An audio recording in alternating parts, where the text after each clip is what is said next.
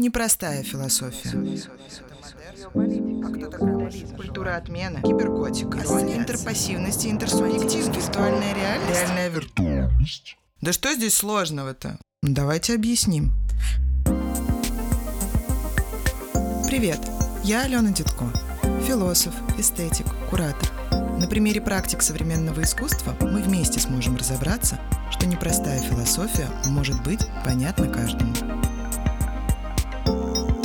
Антропоцен от древнегреческого соединения двух слов «человек» и «недавний». Это тот термин, над которым мы сегодня с вами будем трудиться в рамках культуры, философии и искусства. Что здесь такого интересного? В первую очередь мы должны дать ему определение. Потому что этимология на самом деле не просто не дает нам этого определения, а лишь запутывает. Почему? Потому что мы сталкиваемся с оксюмороном. Человек не просто недавний, но давно уже наследил на планете Земля – и с этим мы сделать совершенно ничего, казалось бы, не можем. Но если мы с вами подходим к точке невозврата, то мы начинаем чувствовать какую-то тревожность. Эта тревожность поддерживается информационными ресурсами. Каждый день мы заходим в какой-нибудь поисковик, будь то Google, Яндекс или что-то еще. И тут и там мелькают сообщения о пожарах, о том, что где-то разлилась нефть, о том, что есть какая-то экологическая катастрофа, и вы сидите в этом информационном завале и начинаете думать, боже, что мне с этим делать? Виноват ли я в этом? Потому что алармистское сообщество поисковое как будто бы вас наталкивает на идею о том, что все мы виноваты перед лицом матушки природы. Но расстраиваться пока рано. На самом деле нулевой пациент находится не сейчас, да, не в нашу с вами эпоху, а давным-давно, еще в эпоху, когда появляются первые homo sapiens. Сегодня мы с вами обращаемся к такому персонажу, как Тимоти Мортон. Это философ, английский литературовед, который предложил термин темной экологии. И в рамках термина темной экологии он как раз-таки и рассматривает эпоху антропоцена. Человека, который уже повлиял на природу так, что исправить ничего не может. Итак, представьте себе, что в 2020 году суммарно все произведенные вещи на планете превышают вес всей флоры и фауны на Земле. Но это же ужасно, скажете вы. На самом деле это не совсем так. Почти все ресурсы человечество начинает видоизменять, а не просто потреблять, еще на ранней-ранней фазе своего развития, когда он только начинает культивировать землю. Тимоти Мортон называет это агрополитикой или агрокультурой. Но сначала человек локально использует землю, да, и влияет только, собственно, на почвы. А что же потом? А потом происходит промышленная революция с гигантским, конечно же, скачком, и это я говорю про 19 век. Заводы, которые появляются в эпоху промышленной революции, влияют уже не только на землю, но и на воздух. И на воздух, что важно, не локальный. Да? То есть, если у нас с вами находится завод где-то в Лондоне, то его выбросы будут влиять на жизнь в Эдинбурге и еще в других городах. А если завод станет вообще большим, то могут долететь до другого материка. Следующая точка вот этой самой периодизации влияния человека на природу – это испытание ядерной боеголовки когда мы можем говорить уже не только о влиянии на Землю и на воздух, но и в принципе на всю атмосферу Земли. Да, это такая история, в которой иногда мы можем не верить, что что-то происходит, но это что-то происходит уже очень давно. И что самое опасное, мы, к сожалению, в рамках своей физической ограниченности не можем представить, каким образом этот процесс большой. Да, то есть давайте сейчас прикинем. Могу ли я представить в своей голове, что есть число 10? Ну да, могу, я могу что-то посчитать. Могу ли я представить, что есть число 20? В принципе, могу. Тимоти Мортон в своей книге «Стать экологичным» приводит такой мыслительный пример. А могу ли я представить, что существует бесконечность? Ну, к сожалению, нет. Как бы мы сейчас ни крутили и не пытались, вы можете ее представить, эту самую бесконечность, в виде знака, например, да, или же в виде э, какого-то космоса. Но проблема в том, что вот еще каких-то 50-70 лет, и космос человек, очевидно, уже завоюет. Поэтому мы можем с вами сказать о том, что человек может мыслить только в категории длины своей прожитой жизни. Мы не можем представить с вами длину и местоположение объектов, которые захватывают человечество, но при этом влияют на него. Такими гиперобъектами, это термин опять же Тимоти Мортона, будут являться климат, эволюция – старение как таковое. Да, это такие, с одной стороны, абстрактные понятия, но фишка этих понятий в том, что они не локализуются и не могут быть даны нам в каком-то временном промежутке. Для лучшей иллюстрации вспомните хотя бы фильм «Матрица». Помните, там Нео пытается проникнуть в другое пространство измерения через плазму. Вот эта плазма, она, с одной стороны, является нам как объект, но с другой стороны она не локализуется в одном пространстве, она является агентом перехода. Получается, что человек существует бесконечное количество лет в условиях гиперобъектной реальности. Да? То есть он существует в рамках изменения климата, изменения какой-то экологической повестки и так далее, и так далее. Но представить себе их масштабы он не может. Отсюда первое – трагичность существования человека в современную эпоху. Это раз. А теперь мы с вами от того, что человек существует в эпоху, которую он даже помыслить себе не мог, переходим к следующему аспекту.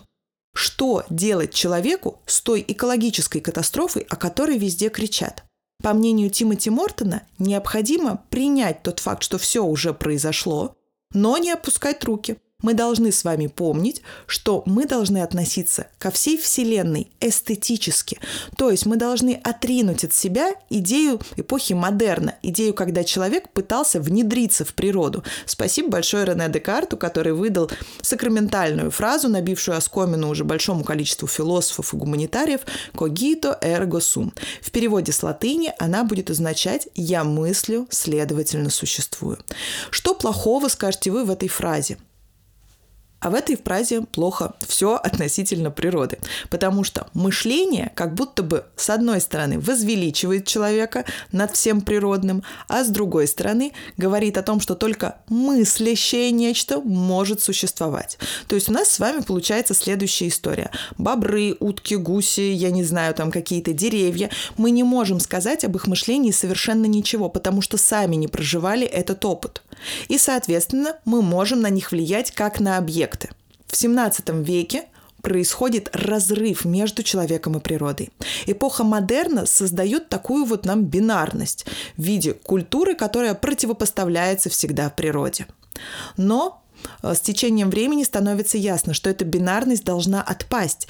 И это время мы можем четко назвать. Это эпоха антропоцена. Эпоха антропоцена стирает природу как таковую. Но что это значит? Это что-то негативное? Нет, совершенно не так. Просто она прекращает представление о природе как о чем-то внешнем. Давайте вспомним, а, как мы когда-либо просматривали фильмы документальные о дикой природе. Мы сидим в уютном пледике, да, попиваем латы, например, и смотрим на то, как пингвины в Антарктике перемещаются. Нам показывают абсолютно нечеловеческие ракурсы движения камеры.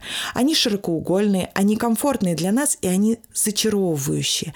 Нам кажется, что вот мы почти там. Но вот какой ужас. Если мы реально приедем в Антарктику, мы и доли той красоты не можем словить. Почему? Потому что будут влиять климатические факторы, вам будет некомфортно, вам будет холодно, наша человеческая ограниченность, она не может нам позволить проникнуть в те места, в которые проникала когда-либо камера.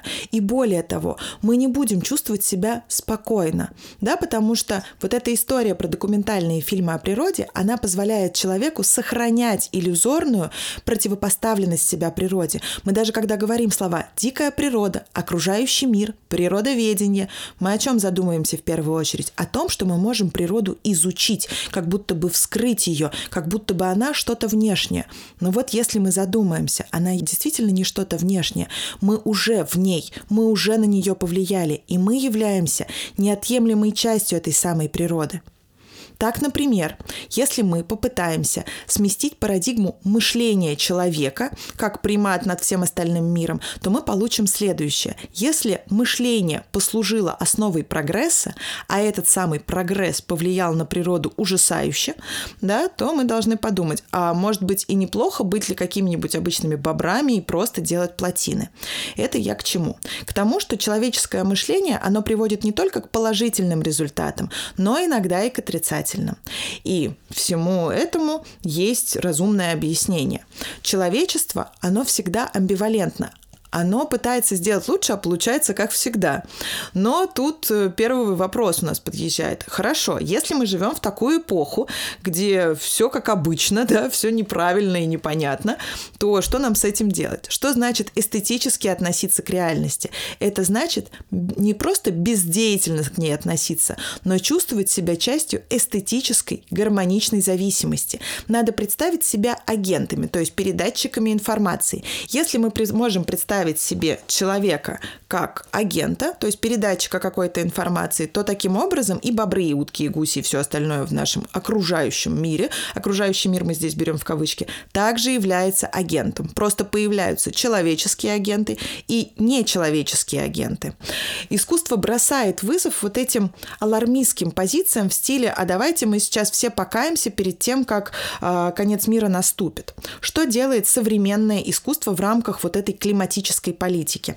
Давайте обратимся к истории. Например, Датский художник Олафур Эллисон уже в 1997 году начал разрабатывать попытку общения человека и природы как взаимосвязанных агентов.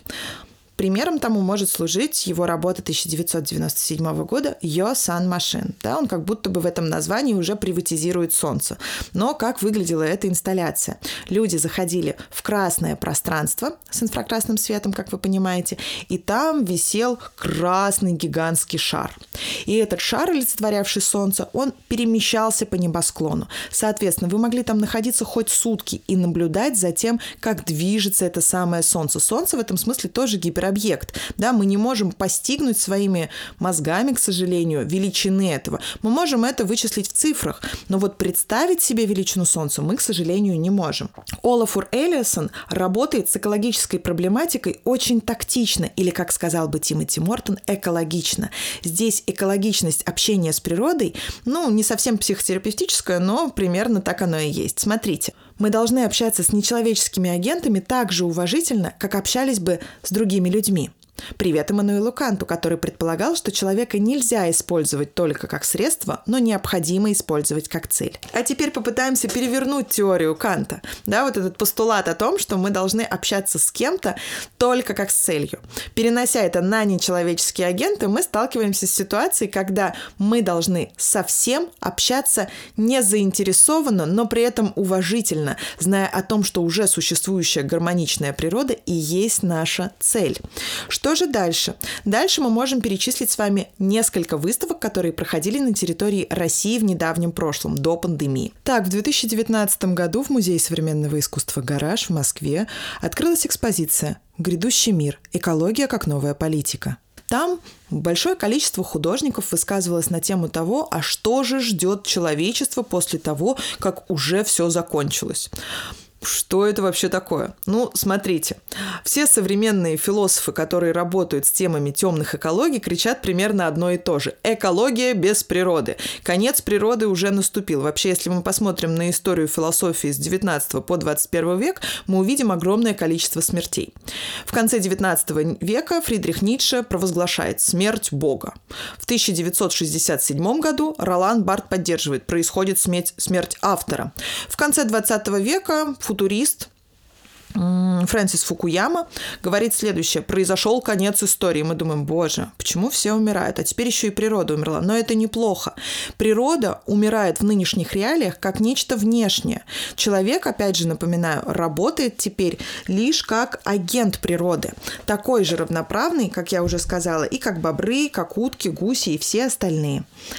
В том же 2019 году Джона Комфра представил свою экспозицию «Пурпур». Это часовая инсталляция, которая предполагает э, шесть следующих друг за другом видеоэссе, смонтированных из пула архивных и новых съемочных материалов, соединенных с далеко не всегда очевидным звуком. Зрительская задача совсем не как у изображаемого одинокого человека в поле, неизменно одетого в куртку с капюшоном, принять решение по сути, осуществить монтаж и наблюдать за работой с максимально возможным включением. Самая очевидная трактовка – это необходимость мыслить безличное личным и в первую очередь порассуждать об отношении с природой не в абстрактных категориях, а через прямое ежедневное взаимодействие с ней. В том же 2019 году случилось еще одно событие. Была экспонирована инсталляция Сергея Катрана «Политика снега». Она была построена на тему мистификации об аномально выпавшем снеге. Ну, я думаю, вы с этим часто сталкивались, да? Каждый год у нас выпадает снег, и каждый раз службы ЖКХ не подготовлены к этому. И каждый раз вы говорите, о, а в этот раз так-то много, вообще непонятно, как так выпало. На самом деле мы склонны преувеличивать, мы склонны к мистификации вот этой аномальной выпадавшей дозы какой-то. Что же с этим происходит? С этим происходит примерно следующая история. Все мы с вами существуем в каких-то реалиях, которые не позволяют нам осуществлять планомерную критическую м, аналитику, потому что мы живем с вами в ситуации здесь и сейчас и не всегда должны каяться за свершение промышленной революции Homo sapiens или за использование ядерной боеголовки, но должны понимать, что теперь мы такой же равнозначный агент, как и природа в абстрактном ключе, но воспринимать себя теперь конкретно. Из позитивного. Мы можем с вами начать использование, э, не знаю, каких-то специальных экологических стаканчиков, мы можем начать раздельный сбор мусора, но если кто-то из вас вдруг сейчас мне скажет, послушайте, вообще-то я пытался это долгое время делать, но у меня ничего совершенно не получалось, потому что я видел, как три раздельных бака скидывали в один м- мусоросборник. Ну, да, к сожалению, есть э, различные перегибы на местах. Э, привет, 1929 год, да? Но на самом деле теория малых дел подсказывает нам, что изменять мы можем не только в рамках деятельности экспериментаторской, которая была характерна с 17 века по 21, но в рамках художественного высказывания. Ну и в заключении. Необходимо сказать, что основная задача этого выпуска была в том, чтобы показать, что заградительный барьер между природой и человеком не просто нужно, но необходимо ломать.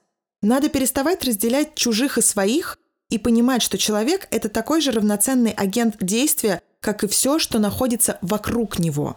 Искусство в этом смысле является главным инструментом воздействия на действительность. А в следующем выпуске мы с вами поговорим о том, что такое биополитика и как наше тело пытается самостоятельно управляться властью.